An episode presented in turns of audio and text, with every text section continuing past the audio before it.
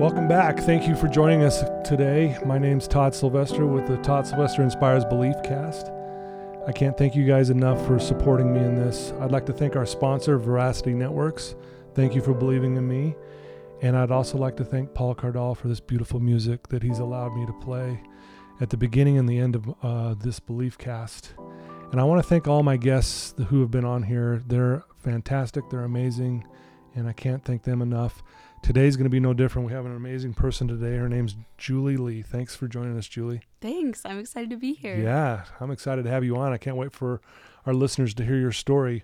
Let me give you a little background on Julie. She is best known for her genuine nature as a speaker, author, podcaster, and friend. She speaks about and, frankly and boldly about some psychological battles that she has fought, and we're going to get to know more about that.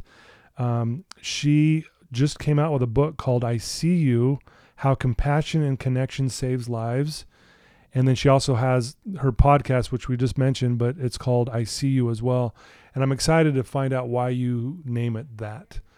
And she's married. She has two amazing children. And she is a woman who was highly recommended to me to have on the show because of all the great things she's doing in this world. And we need more of that. And I'm just grateful that we get to spend some time together, Julie, and to hear all these amazing things that you're doing. So thanks for being here. Yeah, there's a special feeling in your office. I feel teary just sitting here. I can tell special conversations happen here. And thank you. It feels really warm and comfortable here. I'm happy to be here. I've heard that before, and that actually makes me feel really good because that's what I hope people would feel, that they feel safe, that they feel like they can open up and be vulnerable. And what I love about doing these podcasts like this, and I know you can relate, is the connection you end up feeling with the person and knowing that this is going to help so many people. Totally. Well, and it helps. It does help that you have Diet Coke right behind you. You have like cold sodas just sitting right by. It's just like comfortable and nice here. It's good. All the good things. All the good things. Yeah. Yeah. I wish we'll crack one open maybe at the end. Anyway, why don't we start with just give us some background on where you grew up and kind of about your childhood and your family life. Yeah. Yeah. I grew up in Springville, Utah most of my life. I'm 6 of 7 children. Wow, big family. Big family, yep, big family. That's awesome. And we had a lot of good memories as a kid. As a kid, we did a lot of camping, and I loved having siblings. We also experienced a lot of heartache. My father was diagnosed with bipolar when I was about 3 years old. Oh, wow. And there was a lot of pain and shame around that growing up. And it's certainly been something that was not dealt with in my life until I became an adult and started struggling myself. But I had parents who loved their kids and who really, really tried. And also there was a lot of pain and suffering and trauma that went on for me. And then I went on and I got a degree at BYU, met my husband, got married, and we have 2 beautiful children. Right. So we've been around a few different places. We lived in Indiana for a while my husband went to grad school at Notre Dame, and we did an internship in Houston, Texas. And I don't know, we probably moved about 9 times, and now we just built a home here in Spanish Fork, Utah, and my husband works for Qualtrics, and I do my speaking and writing stuff, and we're just real happy to be here. So. Yeah. No, that's really cool. So you said you were 3 years old when your father was diagnosed with bipolar. Uh-huh. So, obviously people who have that, it's a tough thing. It's for lack of a better way of saying it, it's like the up and down. Things are good, things are horrible, and you feel the brunt of that. And you mentioned that you went through some tough times. Do you mind sharing some of those tough times and like what that was like trying to deal with that, and maybe even watch your mom trying to deal with him and how he handled it and all that? I know that's a difficult thing. Definitely. And I will say for everybody, this looks different on every human being. Yeah. So my experience was watching a father who definitely trended towards the depression side more than anything else. So if you have like a sliding scale, uh-huh. His was definitely on the down. So his mania was not as high, if that makes sense. Sure. But the depressive episodes were quite relentless. Mm. I think some of the hardest, most pivotal moments that I remember very clearly as a child, I think because they were just so shocking and I couldn't make sense of them, although it was my normal, there was a time when I came home from kindergarten when I was 5 years old and found my dad on the bed, completely still, staring at the ceiling, not blinking. And he was catatonic, which is something that can happen when you are so severely depressed. You don't move. Yeah. And you're breathing, you're alive, but you are in a completely different state. That was pretty shocking to walk into as a 5-year-old. And I know it was because I have so few memories at that age, but that is one that I remember like the back of my hand. So there was something in my brain that obviously could not make sense of what was going on. Sure. You know, I have a sister who was 10, and so it was a different experience for her being 10 years old. And she talks about, you know, like pounding my dad's chest and begging him to wake up, and she thought he was dead. I mean, so we all have our different takes, our different stories, and all of my siblings have a different story about it. And so I try to be real careful to just say what was my story, what was my experience. And it was different because I was really young. And so it was also my normal. I never saw my dad before he was diagnosed and got sick. And so that was all I knew. That's all you knew, yeah. And I did see him work really hard to stay here, to stay in his body. And my mom certainly suffered as well. There were obviously times that were great, and there were times that were very, very challenging. And she is a very strong, strong woman. And my dad is strong for staying here when everything in him wanted to leave. Yeah. And I honor them both for those choices. For sure. How did, you said you're 6 of 7 children. How did that play a part? Did you guys kind of rally together as siblings during some of these difficult times? Did you feel like that brought you guys closer, or were you still too young to maybe not notice those kind of things? I think it certainly brought us closer. While we haven't agreed on everything, I feel such an intense bond with my siblings. You know, my order being number 6, I just wanted everyone to like me. I just wanted like my older siblings to give me attention, right? But no, I definitely think there was a lot of mothering that happened, specifically from my oldest sister, right, who I think really took it upon herself to try and take care of her siblings. And I have some really fond memories with my siblings growing up. And I think that a lot of what we went through as a family, and specifically us siblings, has created a really intense bond that we still share today. And like I said, it doesn't mean we see everything the same. We don't even necessarily see certain memories the same. We have different perspectives on what meaning that holds in our lives. There's some of us that like to talk about it. There's some that don't really want to talk about it. But we all, we did that together, and that's created a bond that can't be broken. Yeah. I've noticed that and I love how you keep saying, well, I'm careful to make sure I'm sharing my perception of what was happening, because someone else's is going to be different. Mm-hmm. And I think that's good, because you're showing respect for someone else because they saw it differently. And again, based on ages too, and how we, interpret and take in information and all that stuff. But I think that's important because it would be easy to go, well, no, this is how it was. And it's like, no. And then it ends up sometimes putting a wedge between us. So it's good to hear that you said it seems like it's kind of bonded you guys closer together. Yeah, I think so. And I think there's been some trial and error in that. Yeah, I think that there have been times when I could have handled things better. Mm-hmm. Especially for me, it's been tricky being more in a public spotlight about things. There are things that I have shared that have been painful. And I have had to be very careful and very conscious of why I share what I do, and making sure it is never for a shock and awe, but it is only to be helpful, and that it does stay in my story. And of course, sometimes our stories overlap with each other, and there has to be some grace in that, I think. But I deeply respect every member of my family. And I think that all of us are making really meaningful lives. I'm really proud of my siblings and where we've all come from. That's awesome. That's so cool.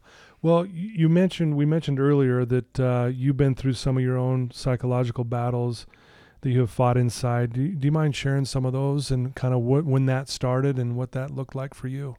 Yeah. So just to give you an idea, when I first started dating my husband, I was 19 years old, my second year of college.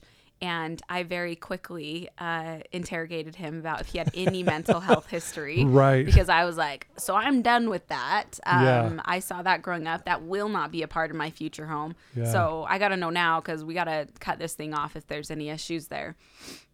And lucky for him, there was not. He was like, oh, I don't know. I have other issues. That's not one of them. But excuse me.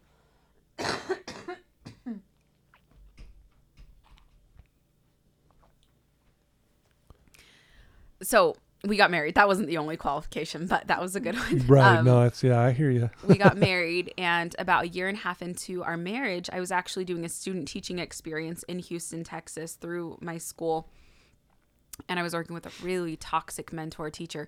And I mean, you can probably, you can tell I'm a really extroverted, bubbly, happy person, hard worker, absolutely, very driven. And I was not used to having mentors and people like in that authority position, not like me. My professors loved me. I'd worked at schools. Yeah. And in this student teaching experience, I felt like I could not get this woman to like me. I remember, and this was an inner city school. There were dead dogs in the street. It was hard place, and I think that there were teachers there that it was a really easy to get hard in there, but this specific mentor teacher was just very challenging for me, and I worked myself into the ground, and in 5 weeks I had my first panic attack. Okay. And I think you need the context of my childhood upbringing to understand what that meant for me, right? Because I had exposure to that, and what I saw was very miserable and very scary and very hopeless. As hard as my dad tried, he was struggling at a time when we were not open about these kind of things, right, as a society, as a culture. It was something that felt very secretive in my family, at least from my perspective. Right. And when this happened to me, I mean, I talk about how I interrogated my husband. Never in like my worst nightmare would I have imagined it would happen to me. It happened to you, yeah. And I think I've had siblings confirm that, where they look at all of us and they think, of all of us, you are the one that we would have least suspected to ever have any issues like that. Yeah. And I felt like my life was over. Really? Oh, yeah. And we did this dance all through, I can say my 20s because I just turned 30 in May, but all through my 20s, on and off medication, in and out of therapy. I finally got into a really good childhood trauma therapist that helped, you know, because it's like I'd start going to therapy over what happened at student teaching. And it was just like, there wasn't really anywhere to go with it. I was like, I don't really know, you know, like, and it wasn't until I went into a therapist who happened to specialize in childhood trauma that she started picking up on things that I didn't want to talk about. Right. And she started really, you know, I remember her specifically saying to me, I know how much you love your parents. Can we just talk about it? And after everything you say, please don't say, but I love my mom and dad so much. They're the best people in the world. Da, da, da, da. You know, she's like, I got it. I know you do. Can you just tell me what happened? That's all. Right. And it was really scary to open up that pain. Yeah. And it took a lot of work, but even then it was like, okay, well, this is something I can get over though, because, you know, they say it was, she said my symptoms reminded her of like a PTSD like symptoms. Yeah. And so I was like, okay, well, that's something that people work through though. So surely, you know, and so of course then I tried to get off medication again 3 summers ago. And this is after I had my 2 children, and I hit rock bottom hard.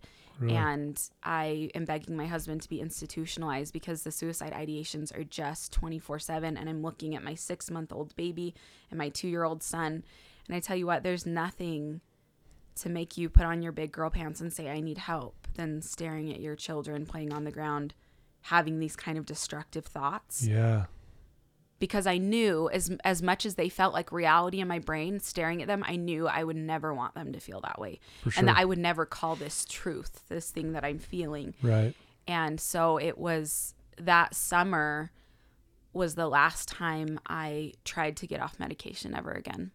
And I, after talking to a therapist that was very on the holistic side of things, and in general, you know, if you don't have to take medication, that's always better for our bodies. Sure. Not to put medication if you don't need it. Yeah. But she just, I remember her looking at me and saying, I have never seen someone do and do and do as much as you do. You know, you're trying to eat right, you exercise, you do all these things.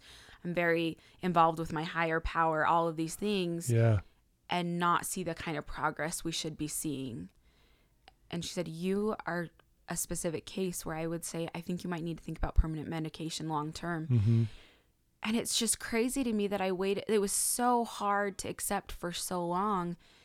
And I'm so grateful I did. And now I just, I'm so sad that that was such a hard thing to accept, because, oh my goodness, I'm so glad I take drugs now for it, right? Sure. I shouldn't say that to you. I know you're overcoming a drug addiction, right? I shouldn't be so flippant. No, you're good. No, yeah, I totally get what you're saying. You understand what I'm saying 100%, there, though, yeah. Where I just, oh man, I totally take an antidepressant every day, and I totally still go to therapy for maintenance, and I totally am still susceptible to anxiety and depression for the rest of my life. And the fact that I'm okay with that, that I love myself, and can say that, that is the healing power that has come in my life over this last decade. That is the miracle. Yeah. That I'm here sitting that and saying it and actually feeling it and believing it. Right. Well, I've heard it said too before, like, you know, if you had something wrong with your kidneys and you needed to take medication, you wouldn't hesitate.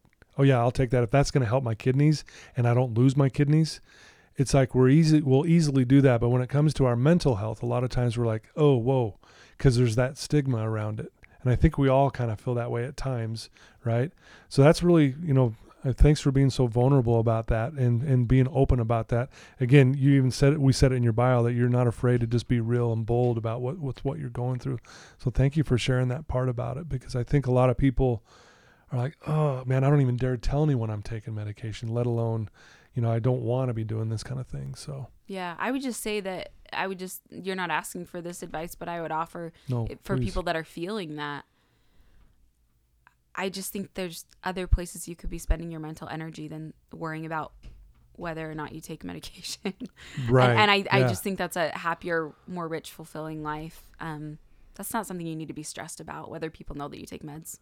Yeah, no, that's great advice. I think that's wonderful. So how, I mean, this has been recent. It sounds like. How are things going for you now? I mean, you even said like this feels amazing, this and that, but talk about kind of maybe that transition to where you fully have accepted this. Oh, I love my life. I'm so proud of my life. It reminds me of the country song. How does it go? I don't have a great voice, but it's like, it's the life you can hang your hat on or something like that. You know what I'm talking about? Uh-huh. I'm so proud of this rich life I've worked so hard for. I am absolutely, like we said, I'm still susceptible to it, mm-hmm. no question. Yeah. But I think the thing that medication and therapy has done for me is it's like when I wasn't taking medication, it's like I'm in a house and there's a trap door and I can fall through the trap door and it closes and there's no hope and I've never been happy. That's what my brain is telling me. Yeah. And I look around and I don't see any light anywhere. But when I'm on medication, when I fall, I hit the ground and it hurts. Sure. And I feel all those feelings of, I don't want to get out of bed today. I feel those things. But I can look around and see like, oh, there's light out the window. Yeah. Okay. Maybe tomorrow could be better. Yeah. I have that perspective. Yeah. And so it doesn't mean that I am not susceptible to bad days. And yeah, COVID has certainly done a mental trick on all of us in certain ways, I think. Yeah. But I just am able to progress and develop. And I love my life. I started my podcast a little over 2 years ago called I See You. Yeah. We're coming to a close on season 2 soon here with the 100th episode. Nice. And we just talk about how compassion and connection truly saves lives. It saved mine. And I watched it happen, you know, not from far away, but close up, right? Very close up and personally, because that's what happened to me is people were willing to be with me when I was at rock bottom and to give me that hope. And yes, that saved my life multiple times. Yeah. And then I received a contract earlier this year with a publishing company to write this book. And it's a self-help leadership read. And it felt very meaningful. And it's a beautiful thing to be able to share my heart with people. I certainly don't have a therapy degree or any, you know, a life coach certificate training, none of that. But at the very least, I can say, here's this book. Here's what I believe and what I've come to find through what I've been through, some really sucky years that I've had to work really hard towards. But I'm just so stinking happy with my life now. And I'm proud of that girl on the bathroom floor that was begging for healing from a higher power that chose to get up and go play Candyland with her kids and man, I'm proud of her. Oh, that's awesome. Thank you. Yeah. Why? So you call the book's called "I See You: How Compassion and Connection Saves Lives." You call your podcast "I See You." What does that mean? What do you mean by "I See You"? Why'd you call it that? My friend that I met, we met because we had the same therapist. Okay. That's always a good start to a relationship. Hey, that's my therapist too. Yeah, that's how we met. And we met and we just clicked instantly. We've had some really similar experiences with depression and anxiety. And about a year after we first met at a park, she gifted me a bracelet that said, "I see you" on it. And she talked about, and she had one too, and she talked about the meaning of that. Just that, like, that we can send each other a text message and say, "Hey, this really triggered me today," or "Hey, I was at the store and this happened," or, you know, and we can just, it's like, "I see you," like, I got you. I know, yeah. I witness your life. And I love it in the movie Avatar. They even say that to each other, the people, the Na'vi. I talk about this a little in my introduction, but the people on this planet of Pandora, that's kind of a greeting. It's like, "I see you," like, "I witness your life. I know you." And especially in a society where pre-COVID, I just saw this temptation to pull away from each other and to disconnect and to sometimes use technology as an excuse maybe to not fully engage. And I see the suffering because of that. I've experienced the suffering because of that. And I've experienced the flip side, what it means when someone touches me on the shoulder. Yeah. And someone looks at me in the eyes when they're talking to me like you are now. Right. And the impact that has on my heart and my ability to feel real, like I'm here in this world and I'm not stuck up here in my brain. Yeah. That isn't always telling me real reality that sometimes gets stuck in a place where I feel alone. And that's what depression is it's a very demanding mistress, and it wants you alone where it's dark and you're not hearing other people's opinions or advice. You just are alone with those thoughts. But when we open up and we let people see us and we're open about our struggles and our joys, then all of a sudden we start to get more of a realistic perspective when instead of just keeping it all in our head. Yeah. And so with the book, there also is a bracelet that's come out that says "I see you" on it. And it's for men and women. And you have it on right now. It's beautiful. It's beautiful. It's pretty funky, huh? Yeah, it's cool. It. My husband has one too. He hasn't always been like a man that wears bracelets or whatever, but I appreciate he puts it on and I'm like, "You see me. I see what you're doing over there, buddy." Yeah. But I hope that it can be a symbol of like, I'm a safe place. Like I'm a safe person who loves you no matter what, and I'm someone you can talk to. Yeah, I love that. You know, you call it, how compassion and connection saves lives. When we're depressed, typically we isolate and then we think no one understands. So I get what you're saying there. Like, talk about why is connection so powerful in this? Whether it's with a higher power, whether it's with a friend, whether it's with a therapist, or why is that connection so critical in this? Once again, I just come back to, I have learned through experience that you can make yourself believe anything. Mm-hmm. You can make yourself believe that the earth is flat, that pigs fly. Like, believe something long enough and it feels like fact. Yeah. Hate yourself for long enough and it feels like it's true. Yeah. But connection is getting us out of that. Connection is getting us social. We're really social creatures, right? Brené Brown, who I'm sure you know, and she also, I should have another book that says Brené Brown also saves lives. Yeah, right. Really impactful for me, especially the book, The Gifts of Imperfection. That was really good for me. She says we're hardwired for connection, and we are. We're meant to be. We're not supposed to do this alone. I had a therapist use this analogy with me, and it was really helpful once. She said, "How did people do it in the olden days? How did they get through plagues and wars and bury their husbands together?" You think about World War II, you think about how in the world did they get through that? She said they got through it because they were all doing it. They did it together. They were burying sons and husbands, and they were doing all of this together. It was this unifying thing. And she said, but what's happening now is we are suffering from isolation. And you see the crippling effects of that, because you can get through anything. If you have other people to hang on, you can do some pretty powerful stuff. For sure. Yeah. Pretty powerful stuff. Absolutely. But when we're by ourselves suffering and we're not connecting with others, that's when things start getting really dicey. Yeah. And I'm sure, you know, you say you have a background in addiction. I'm sure you have your own experience with that, because truth is truth. And that's a truth that I have come to know is we are not meant to be isolated from other people. We're meant to do this life together. Yeah. I'll say this a lot to my clients, that connection's the opposite of addiction, because it truly is. And I agree, we're hardwired to be connected with someone. And it sure does feel good when we know that, oh, kind of like what you're saying, I see you, I get you, I got your back. That feels amazing, even though you're struggling. Mm-hmm. It's like that, almost like a little bit of relief, like this person understands me, I'm not alone. And that's almost starts the healing process almost, right? Yeah. When you're in that dark place. Well, because how can you really feel like you belong unless someone sees all of you? Right. Until you're transparent. Yeah. We all have these demons inside of what if they knew that, you know, what if they knew I struggled with pornography? What if they knew that I hate looking at myself in the mirror? What if they knew I wasn't so confident? What if my boss knew this? Yeah. But when we can be transparent with somebody. Yeah. And accept their love, all of a sudden those voices don't really have a lot of power, because you're proving it wrong. You're saying, oh, that wasn't reality, actually. Right. Yeah. That wasn't reality. And there will always be people, you know, I'm sure, you know, you've had that experience. There'll always be people that they don't want to be a part of that story, and that's their choice. But I think it won't take too long before you find someone who does. Right.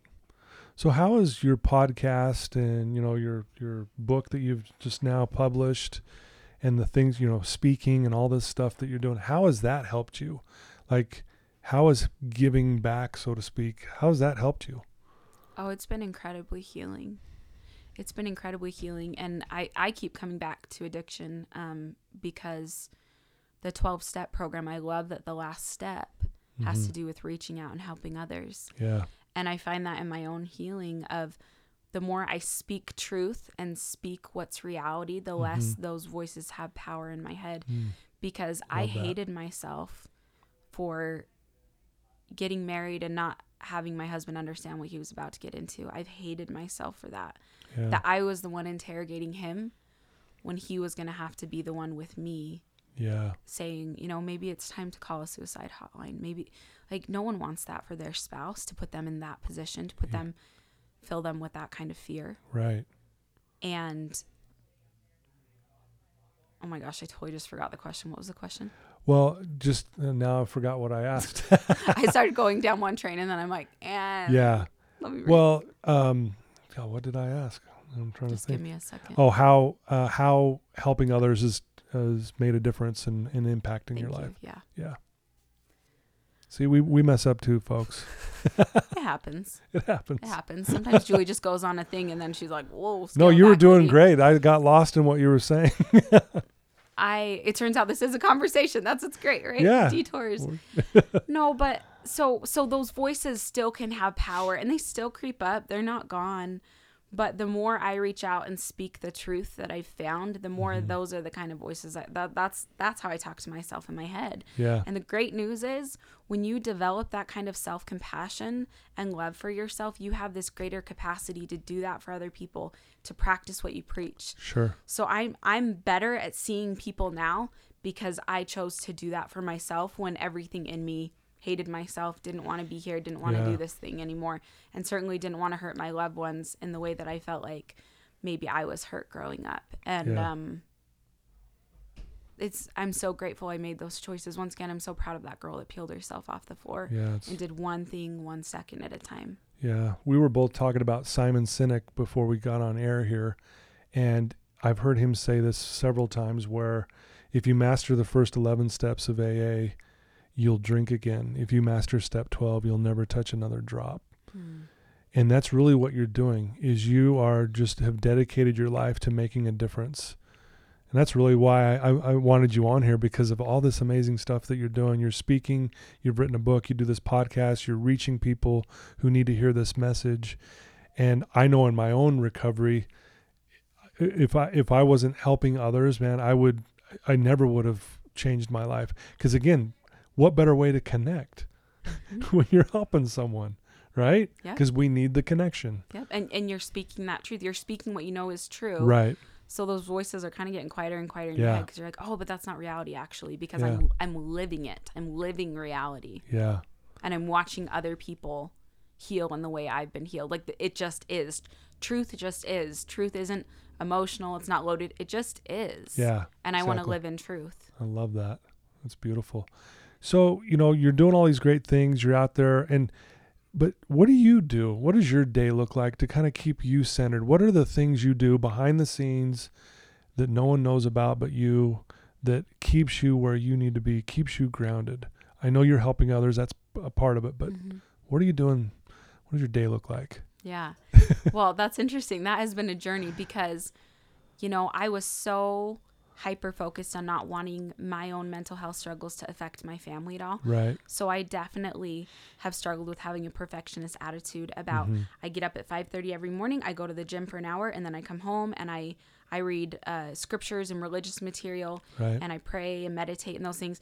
Like I had myself so structured that way. The hard thing about having the amount of structure that I've had is it's hard to keep up with that 24/7 because there are nights when the right thing feels like, you know, to eat junk food with my husband and stay up watching a show. And that's what I need. And that feels right. That's what our marriage needs. Right. And so I am learning to be more flexible and to trust myself to know what I need. Right. Because today I didn't get up and I didn't work out because I stayed up till 1 a.m. last night talking to a friend and I really needed that. Yeah. And I'm learning to tell those voices in my head that, oh, Julie, you didn't work out this morning. You're going to get depressed again. You're going to end up in the hole, and it's your fault. You have the responsibility to not let this affect your family. So my days, the last little bit, especially, I mean, COVID's messed with all of us. Right. But I have been learning to trust myself and to let there be a day or two a week when I probably won't work out, and that's okay. Yeah. And, you know, I might drink an extra soda today, and that's okay too. Right. And that's not really as big in my head as I have made. It's not a life or death thing like I sometimes feel like it is in my head. So but it is a balance, because I tell you what, last week I am so involved with my kids. I'm a really good mom. I'm really present with my children, I feel like. Yeah. But it's easy for that self-care to start slipping.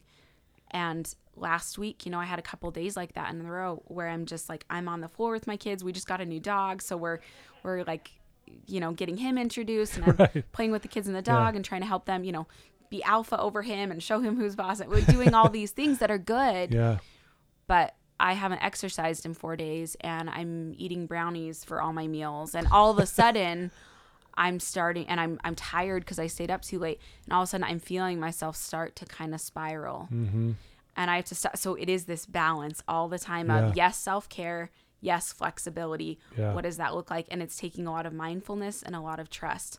So on an average day, I find time to move my body, and I find time to be quiet and calm and to read and to meditate and to pray. And most days I shower and I get ready for the day because it makes me feel good. There are days when I don't, and that feels really good too. Sure. But I love the analogy. I had a professor and a mentor. His name is Brad Wilcox. And I love the analogy he gave me, where he talked about, this was my background, my degree is in elementary education. He was a 6th grade elementary teacher long before he has a much more in the spotlight life now as a writer and speaker. Yeah. But I remember him giving us the advice. He said, you know, I have all these different responsibilities, and he would name them off. He was a religious leader. He was a professor, grandfather, dad. He's written a children's book. He's also written a lot of adult books. Yeah. And he talked about how every single day I have all these balls that I'm juggling in the air. And I feel like every day I pray to know which ones can drop that day, because I can never keep them all in the air. Can't do them all, right.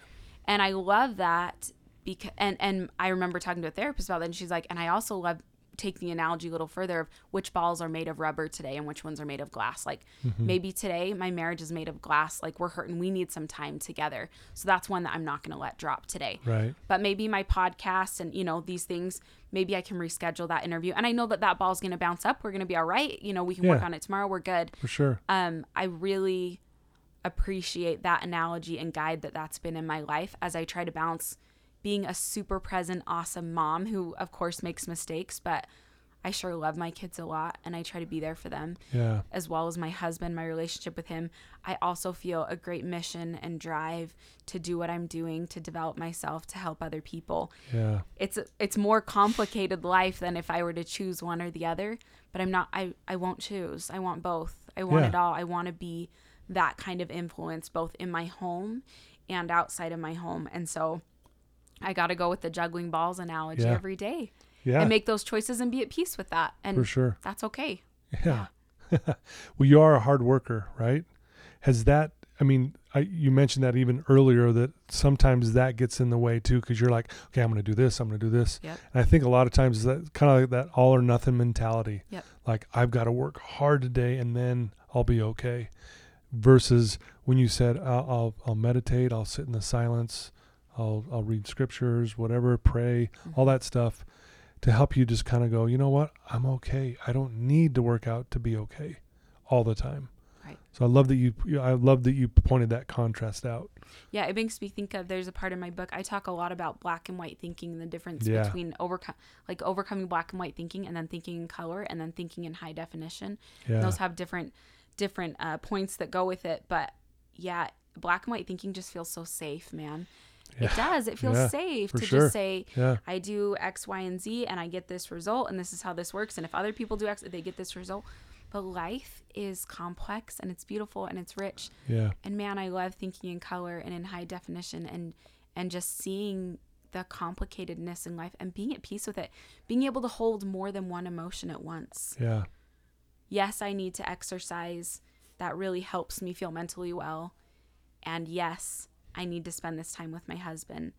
And so what do I do with that? Can I exercise tomorrow morning instead? Can I hold both? Does it have to be, I either do this or I do, I'm either an awesome mom or I'm an awesome speaker and writer?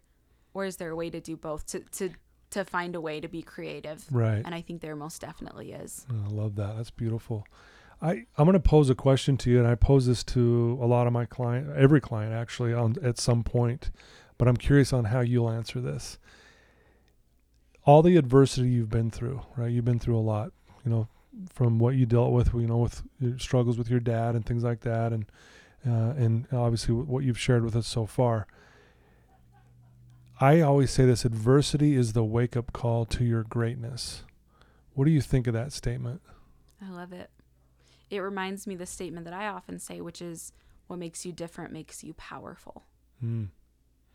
I wrote a children's book a while back, and that's not important, but in it's a fractured fairy tale about a princess who, she has broccoli for hair and she just hates it so bad. She has to sleep in the refrigerator once a week to keep it from wilting.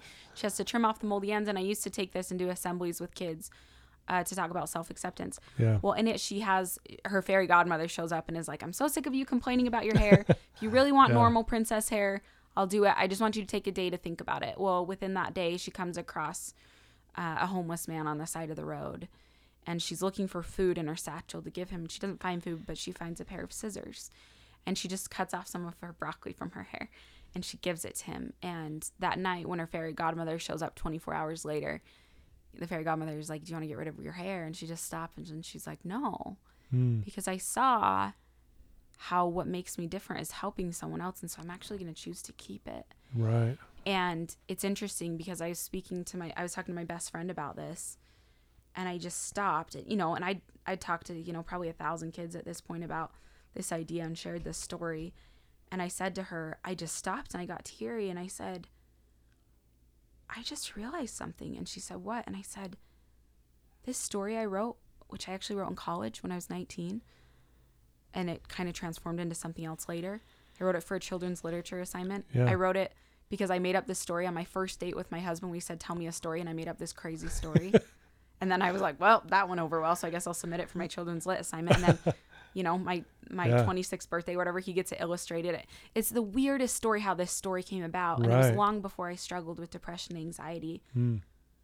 But I just stopped, and I'm like, this isn't a story about a princess with broccoli for hair. Like, this is my story. Yeah. This is my story of hating myself for this thing about myself I could not get control of, I felt like.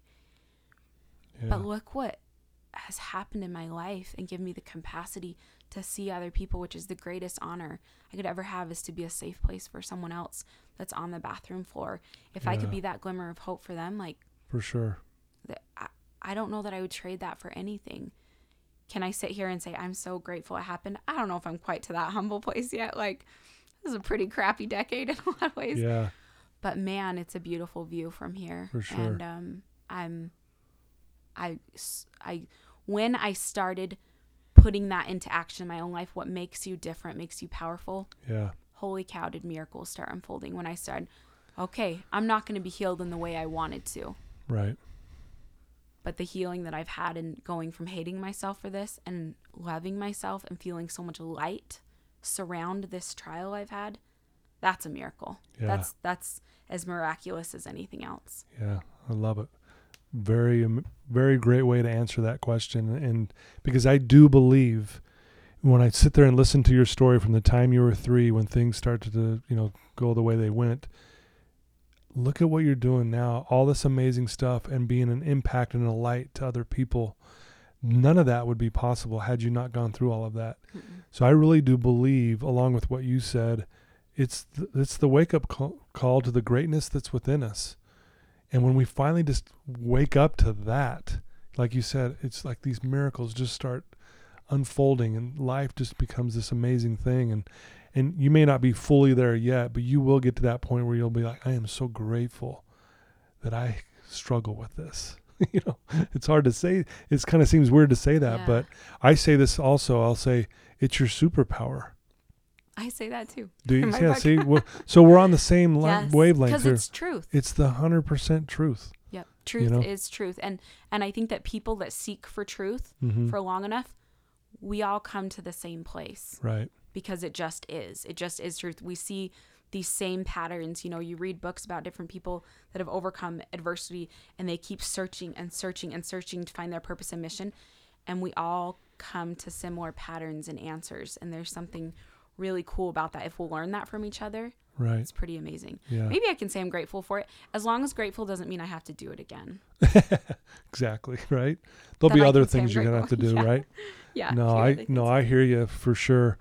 If there's someone listening to this right now who is just struggling, and I really believe I have a lot of listeners who are struggling, and they just maybe are going through similar things you've been going through, or they're just feeling hopeless and disconnected from people or whatever it may be. What advice, you've given a lot already, but if you could specifically talk to this one person right now who needs to hear something, what would you tell them? I get choked up just thinking about that. I first want to say, I see you. I see you on your bathroom floor, and I see you working so hard to keep it together. But needing more. And I would just say, I love you. I don't know you, but I see you and I feel that love for you right now. Wow. And maybe it's okay to let someone else take the reins for a little bit. Maybe you're really tired and it's a really good idea to reach out to a few people that you can trust and let them help you function for a little bit till you're back on your feet. You would do that for them. Let them do that for you. Maybe it's okay when you're tired to let someone else help you steer for a little bit. Someone else take a hand too and give you some doable tasks right now. Yeah. Like setting up a time with a counselor, like deleting that social media account if that's what it takes. Yeah. Like breaking your stupid phone against the cement if you just can't get over this addiction, whatever it is. It's totally okay that you're worth it. You are worth any measure you need to go to stay here, to stay in your body, and to live a fuller, happier, richer life than you can possibly imagine right now. Because if you're like me when I was in that place, this can just feel like blowing smoke to you. But it's real. Yeah. I would never claim to say I know exactly what you're going through, but I will say that I have known deep suffering and I will not back away from that, and I will not let anyone tell me that I haven't.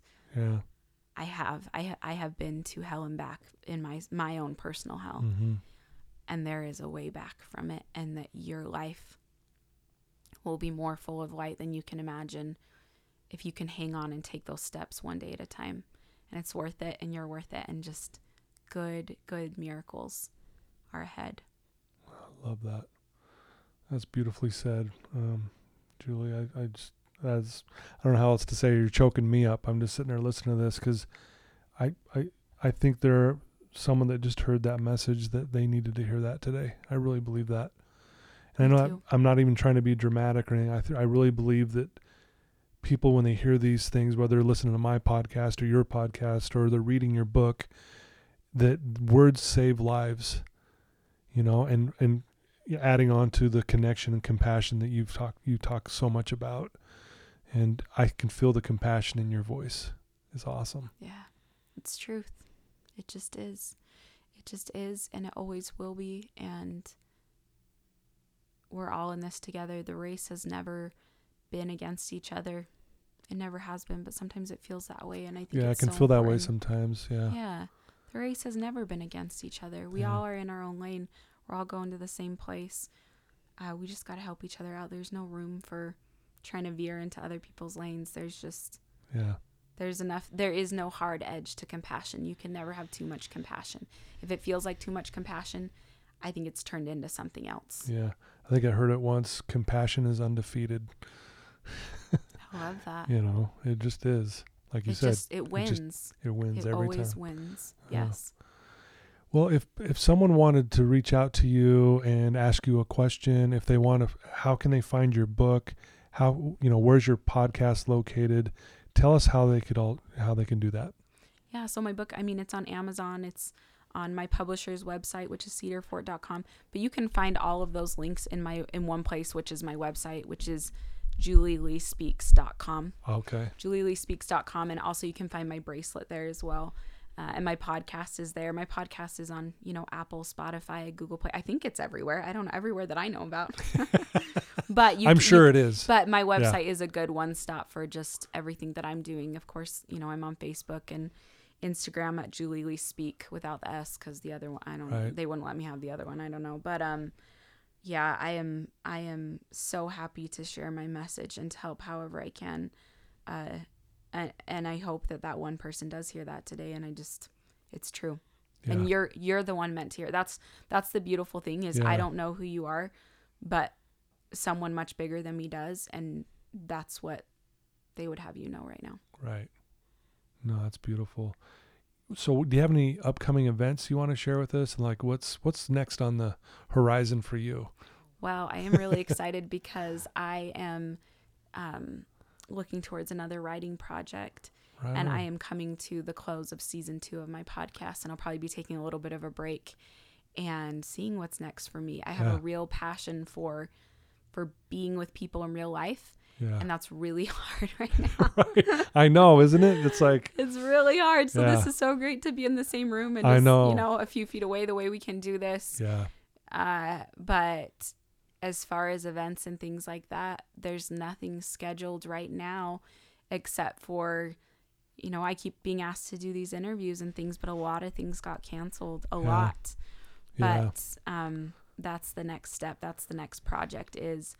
Despite COVID, how do we creatively see people? And that's why I am so grateful for the book and the bracelet and the podcast, these things that are there that I can at least extend to others, except I got to keep giving it away for free. I'm just never going to make money in life is the problem, because I think that I had help writing this book, and I think everybody should read it. Maybe every author feels that way, but I just like, you know, I just see people. I'm like, wear the bracelet, read the book. It's okay. Yeah. Like I'll just put it in the hole of my business account where I never make anything. It's fine. But well, we were talking off air about Paul Cardall and just how he's just a cool dude. He is a cool dude. You're just a cool dude. Thanks. And I think that's what it comes down to. You're doing this for the right reasons. Yeah. And the more, if it means giving away a bunch of stuff because it's going to get the message to more people, that's where your heart is. And I love that. That's so inspiring, actually. Yeah. Yeah. And I know, you know, I've had a lot of mentors say to me, you know, like you do need to charge to speak because you will you will impact a larger amount of people when you start charging. That's just how it works. Sure. And so certainly I hope that's in my future, and I can buy a few more frozen Costco meals for my family so that I can like balance all this and have time to, you know, maybe one day I can pay someone to clean my toilets or something. I don't know. Cause I also like kind of need my house neat. I'm also kind of a neat freak. So that's a problem when you're trying to do so many things, working out of that perfectionism. But, I stand by my life and my choices, and I love what I'm doing. And I think there's big, exciting things ahead. I don't know exactly what that means, but I'm pretty pumped for the ride. Yeah.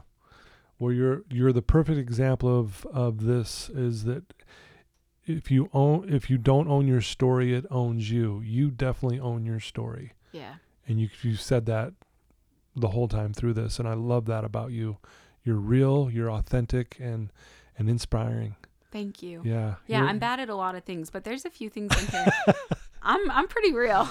Oh, you are. And I love that about you. Well, so it's julieleespeaks.com. Mm-hmm. It's a one-stop shop. You can go get everything from there. You can find out with her book, her podcast. Yep. And so I thank you so much for taking some time out of your busy schedule to come sit with me. And it really is my honor to have you on today. It really is. Thank you for letting me in this beautiful, miraculous room that just feels so good. Thanks for letting me be here. Thank you. Well, there you go, listeners. Thank you so much for joining us today. Julie Lee's an amazing person. You're amazing. And I want to thank you for always tuning in. Please share this with someone you know that might be struggling. If you're struggling, please reach out to Julie. As you can tell, she's an open book, and she'll answer any of your questions, and she will help you and guide you any way that she can, that's possible for her. But I love you guys. And again, thanks to my sponsor and Veracity Networks, and also Paul Cardall. Thank you for the music, and thank you guys. And until next time, thanks again, Julie.